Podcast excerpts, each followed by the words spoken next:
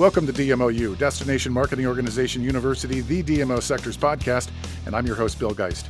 DMOU is where you hear the best and the brightest in the destination marketing space, sharing innovative and compelling stories to inspire you to take your destination and organization to the next level. The format for our conversations on DMOU is elegantly simple. It's three questions and a bonus round. And this episode is sponsored by our friends at Civitas.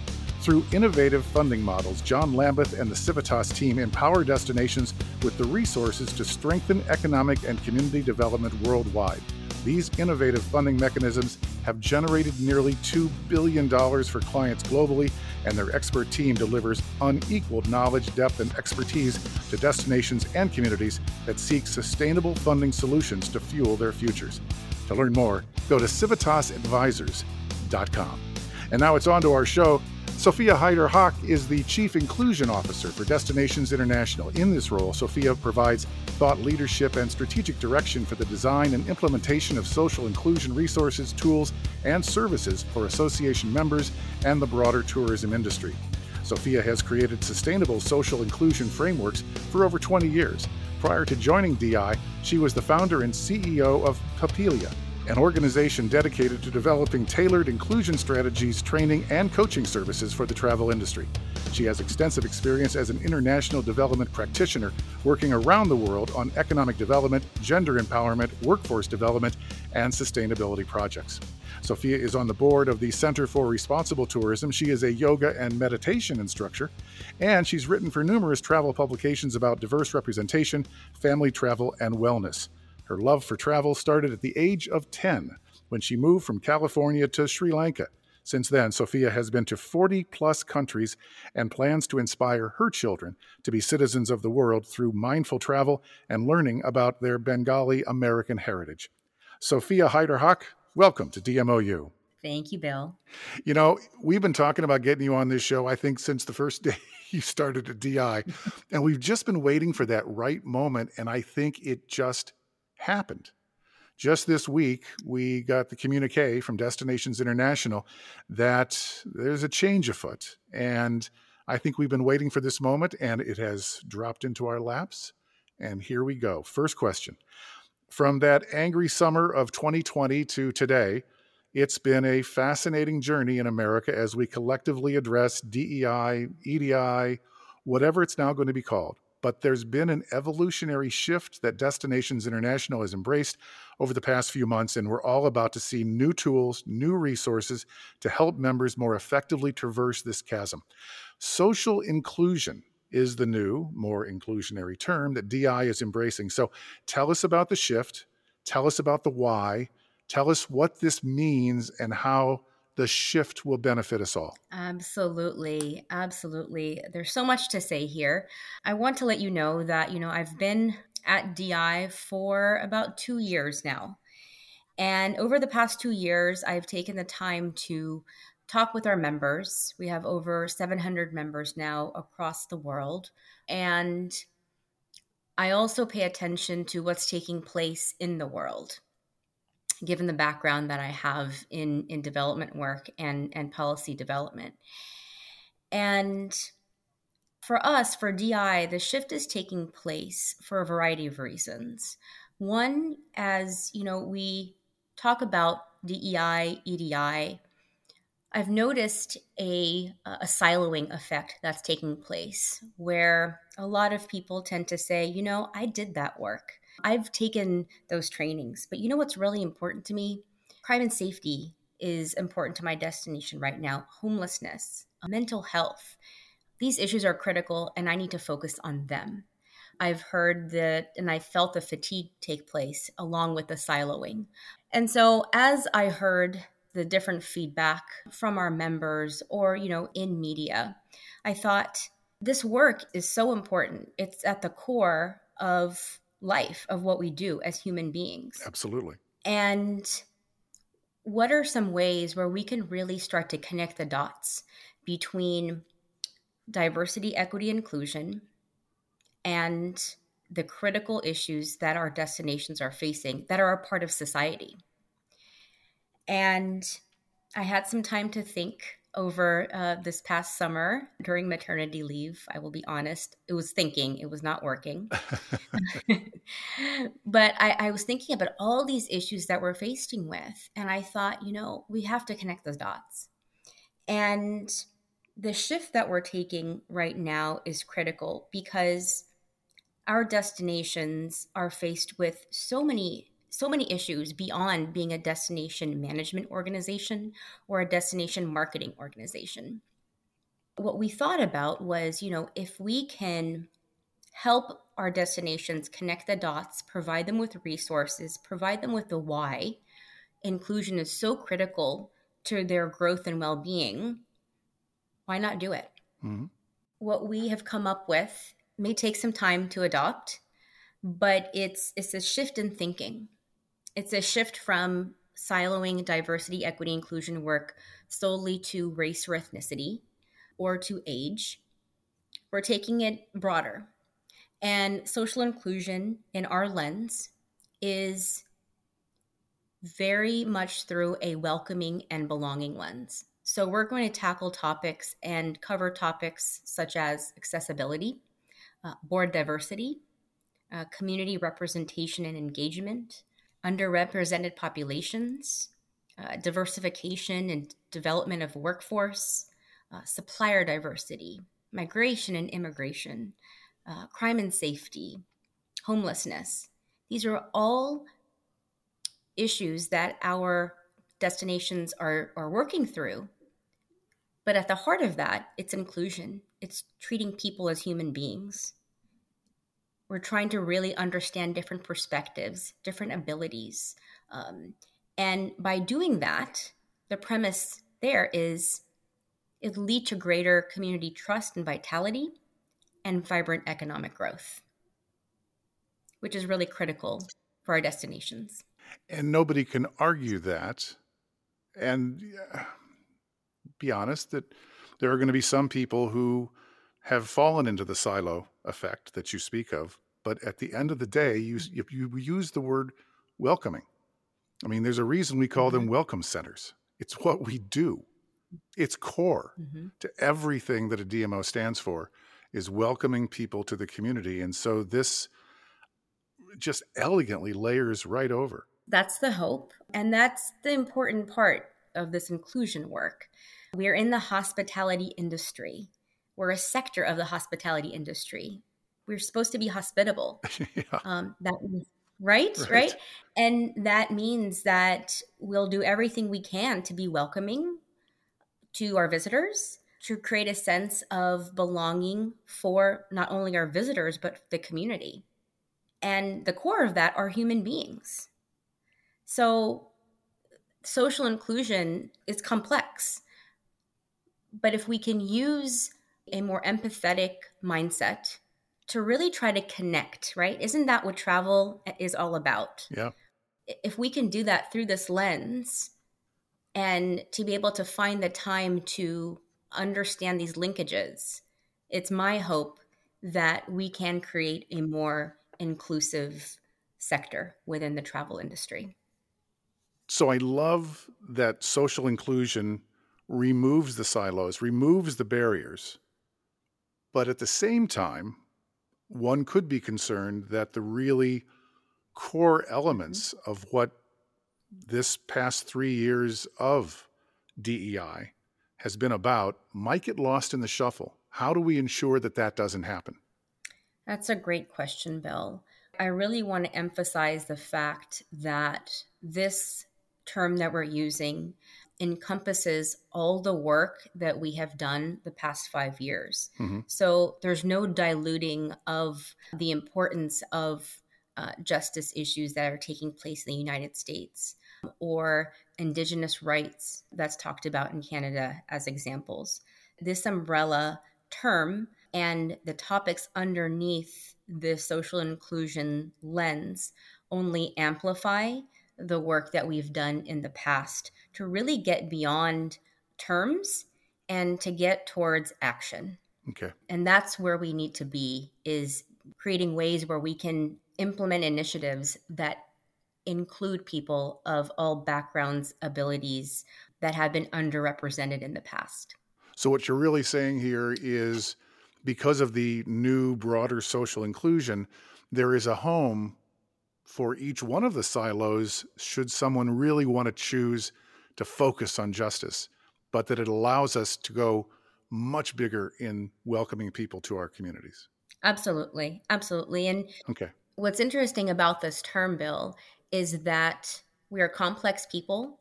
We're not a monolith, and we're in an intersection of so many different identities. And this shift, along with the work that we're doing, will help amplify that as well. So, you mentioned the Indigenous work that is being done in Canada. So, this is really not just North America, we're talking globally, correct? Absolutely. Absolutely. This term and the topics under the social inclusion umbrella are truly global in nature. Uh, when we were developing our concept, we made sure to engage our Canadian members as well as our global members, our pathfinders to be specific um, in Europe, to understand, you know, what are the issues that you're faced with and what terms resonate with your enabling environment. And we came up with this term in a truly inclusive way. So, as you've mentioned, social inclusion includes all kinds of accessibility, not just racial, and it actually amplifies EDI. So, tell us how DI is going to incentivize its members to, as my favorite Rafiki said, look harder. That's that's a fantastic reference. In the past, I'd say the past year, we've had, if we're going back to terms, we've talked about DEIA, um, IDEA. Um, so mm-hmm. accessibility is kind of the fourth acronym that has been added on, rightfully so. So, again, what we are aiming to do is to create more inclusion around accessibility. And we have a partnership with Travelability. Jake Steinman is is the founder of Travelability, and yeah. we've talked a lot about the fact that accessibility is a really interesting part of inclusion. And what Jake refers to is the fact that in some way or form, we as humans will all touch upon and be a part of the accessibility movement as we age or as we have maybe temporary uh, disabilities that come into our life. So, one of our focuses is on accessibility this year because it's at least one way for our destinations to be able to come together and to understand the different nuances of what accessibility means from physical to the unseen, um, neurodiversity, the autism spectrum. There's so many different lenses. Yeah. You know, and, and so what we're going to do is to be able to highlight and provide more guidance around these different lenses. I will tell you that last year we had launched our first ever um, equity, diversity, and inclusion assessment tool, our EDI assessment tool. And the findings from that tool, you know, one of the, the parts of that tool is an accessibility section. And what was really interesting is that a lot of our destinations had reported that they didn't have uh, an accessibility plan. Uh, and there was a lot of areas of opportunity that and areas of growth that needed to take place in that area. And as we found that the data to support that, we wanted to make sure that we could also provide resources towards the development of different accessibility related needs. So, this partnership with Jake is something we're really excited about um, because we're in the process of developing a destination playbook which is aimed to help our destinations get started on their accessibility plan and to be able to implement different elements of accessibility within their website and their messaging. So it doesn't have to be something that is um, expensive, but it just has to be something that's intentional. And that's something that we're really excited about as well as making accessibility more accessible for our destinations to implement. And, and this is the hard part, right? Because it's different terms and being sensitive to using the right words And, you know, accessibility can mean a lot of different things, just as social inclusion can. And I think we need to also go down the path that this is not just about accessibility for people with different abilities, which is, I mean, it's it's huge. And as Jake has said, and we've Mm-hmm. had him on the show, the percentage of those of us that have some sort of disability already, maybe not that we're in a wheelchair or that we are visibly disabled, we all do have some. And so if we want to be the welcoming destination, we have to take into consideration Mhm. that those individuals are there. But I, I can almost see the whole point of accessibility going even further. I mean, how are we as a destination accessible to all socioeconomic levels? How are we accessible to those who are fearful of crime or getting caught up in some sort of political movement or event? Accessibility goes forever, right? It absolutely does. And, you know, something that is now near and dear to my heart for at least five or six years now as a parent is also the parental accessibility as well. Yeah. Yeah. What's interesting about the parental accessibility is that I didn't realize, quite honestly, uh, curb cuts and sidewalks until I was pushing a stroller. Funny how that happens. Isn't it? Isn't it? right? Um, and I have a lot of empathy now in a lot of different Yeah. ways. And so I think that's the other aspect that sometimes we don't think about. Uh, to your point, is there are a variety of different um, ways to think about accessibility, and that's just another example of the discussions that I want to take place with our social inclusion lens to have this kind of conversation is what it's all about. So we can actually move towards uh, more productive discussion and ways to think about how to create a more welcoming destination for everyone. So, as you said just a moment ago, this has been the conundrum, right, for DMOs for the past three or four years. How do we start down what is often an exceptionally important path, but also uncomfortable to begin the conversation? The goal can, and I think has been, and we've probably talked to many DMO CEOs around the world that just don't believe they can attain any purchase of achieving these goals. What are some of the new resources and tools? You mentioned the playbook with Jake. What are some of the other resources and tools that Destinations International is going to be launching in the next month? Great, great question. So, my vision for our new website is you'll see a graphic, and at the center of this graphic, you'll see social inclusion at the center. And around this graphic, you'll also see all the topics that we aim to include under the social inclusion lens. And several of those topics are ones that I will be willing to bet almost anything. There's going to be a couple that people are going to go, oh, Mm-hmm. never thought of that one. And that's going to be the beauty of it, I think. Absolutely, absolutely, Bill. And that's the goal is to have those light bulb moments to say, I didn't think of crime and safety being uh, associated with inclusion. Yeah. And, you know, and that right there will spark conversation. And again, when you bring up accessibility, what we aim to do is to be accessible for all of our members, small, medium, and large, different geographies and different settings across the world. And what we'll have per each topic is a general definition of the topic. We'll have why it's important for the destination. We'll include local ideas on the types of partnerships to consider with that topic. hmm And then the best part, I think, is being able to gather member resources. We always talk about wanting to learn from each other. And I've always wanted to create a platform that helps us do just that. You know, DI is so good with our online community and the events that we have, and there's always such good discussion. But I want to make sure that our website for social inclusion is very dynamic and you're coming back to it to learn more Uh, what are my colleagues um, doing with respect to crime and safety? Let me look at the case studies underneath that topic. What are some resources or local partners that I haven't thought about that I should just uh, be able to um, touch base with?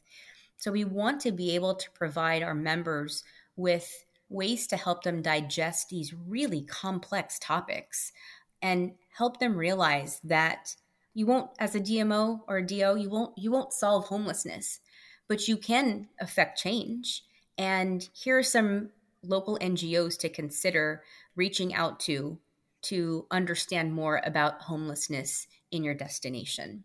So that's the goal is to be able to find these resources that you can access really easily along with help for you know for the questions that you have. And that's what our team is here for is to also be that resource to be the human behind um, this thought leadership. And so this website you term it a website. Is it a portion of the mothershipdi.org or is it a freestanding website it's going to be a portion it's going to be part of the di website it's going to be a part of the social inclusion section so before you had the EDI section and the resources. Okay. And now it will be um, the social inclusion section, starting with the definition, why our shift has taken place, the SDGs, the sustainable development goals that we align with, and then this dynamic graphic that you're able to really delve into to learn more about. And I would imagine that your dream for this section of the website is that it is not static at all, that members, even non member DMOs, can and are encouraged to share their case studies of how they've broken through on any one of those many topics, correct? Absolutely. That's the goal. Yeah. Is, you know, yep. I want to have our members be inspired by the their the ideas that they have or something that they've learned and i would like for this site to be dynamic and to just constantly be able to provide resources that our members are looking for um, you know with with all these really really difficult topics that are very societal in nature you know it just amplifies this community that's so amazing um, that we've created at yeah. DI. Well, Sophia, thank you for all you are doing. This is an exciting evolution of the work that you began a few years ago. And can you tell us the URL that, or is it just find social inclusion on the homepage of destinationsinternational.org? It will be on the homepage of Destination. International. Okay, great. Yes. Excellent. All right. Well, I tell you what, we can't let you go before it's bonus round time. Your bonus round question, I this one stacks up to be probably one of the most interesting lead in questions I think I've ever asked anybody in over 130 episodes. So here we go. Most kids want a puppy, a kitten, a goldfish. When you were growing up, you wanted an elephant. Tell me about this. I, I thought you would find that funny. Yes, I did. but even better is how your parents handled it. Absolutely. So, you know, I'm the youngest of six, and we didn't have any house pets because my mom had enough to deal with. Right. And and when when we moved to Sri Lanka, I was 10 years old, and I just loved going to the park and you know going going to see elephants. I'd go to school, and there would be elephants walking to, on the way to school with me. And I woke up one day and, you know, I was very excited about my idea. And I ran downstairs and I remember telling my parents, you know, I really want an elephant. And, and they didn't say no. They didn't say no to me. They said, you know what, Sophia, how about this? We're going to go to the elephant orphanage and we're going to spend a full day there. And I want you to make sure that you understand, you know, how to be able to feed them if you're going to be responsible for them and what you're going to do with them every day. So let's spend the day, see what their lifestyle is like, and think about how much it's going to cost and if you can afford it with your allowance. And I said, okay, all right, no problem. I was so excited. Yeah, sure. Isn't that great? Sure. A, it's, it's, yeah. They didn't say no, and I'll never forget that. So we did that. We went to the orphanage. I have pictures I can show it to you one day. And I did. I, I found this one elephant that was uh, three days old.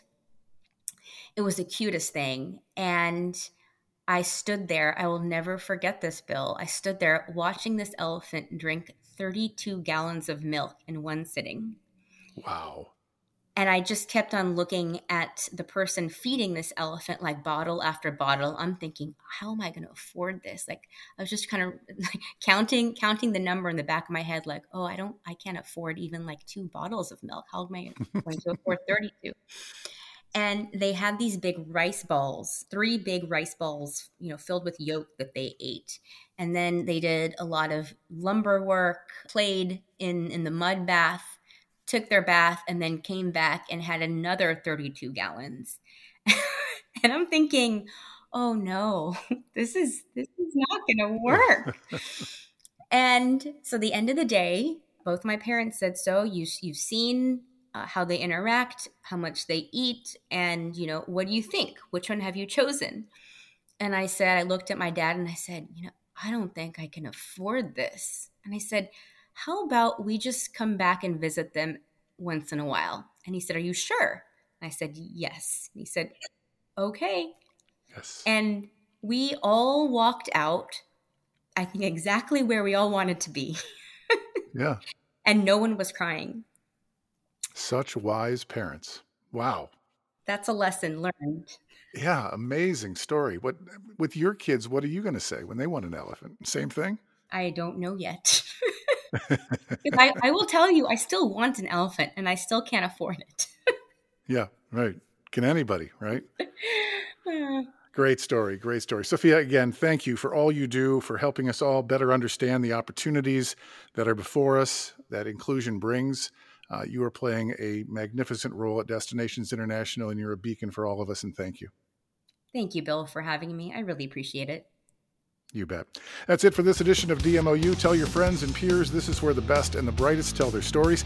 Past episodes of DMOU are available on Apple Podcasts, Spotify, and most podcast platforms. So subscribe on your preferred platform, and you'll get notified the minute any new episode drops. Thanks again to our sponsor of this episode, our friends at Civitas. Through innovative funding models, Civitas empowers destinations with the resources to strengthen economic and community development worldwide. Those innovative funding mechanisms have generated nearly $2 billion for clients globally. Their expert team delivers unequaled knowledge, depth, and expertise to destinations and communities that seek sustainable funding solutions to fuel their futures. To learn more, go to civitasadvisors.com. DMOpros.com is where you're going to find more on our services to the DMO sector, plus links to our book, Destination Leadership, a subscription form for the Z News, which is free, our position papers on board diversity and the future of community marketing, as well as links to earlier episodes of DMOU and also the biggest DMO job board on the planet. That's DMOpros with a Z.com. Executive producer of DMOU is Terry White, and this is a production of DMO Pros. I'm your host, Bill Geist. Until next time.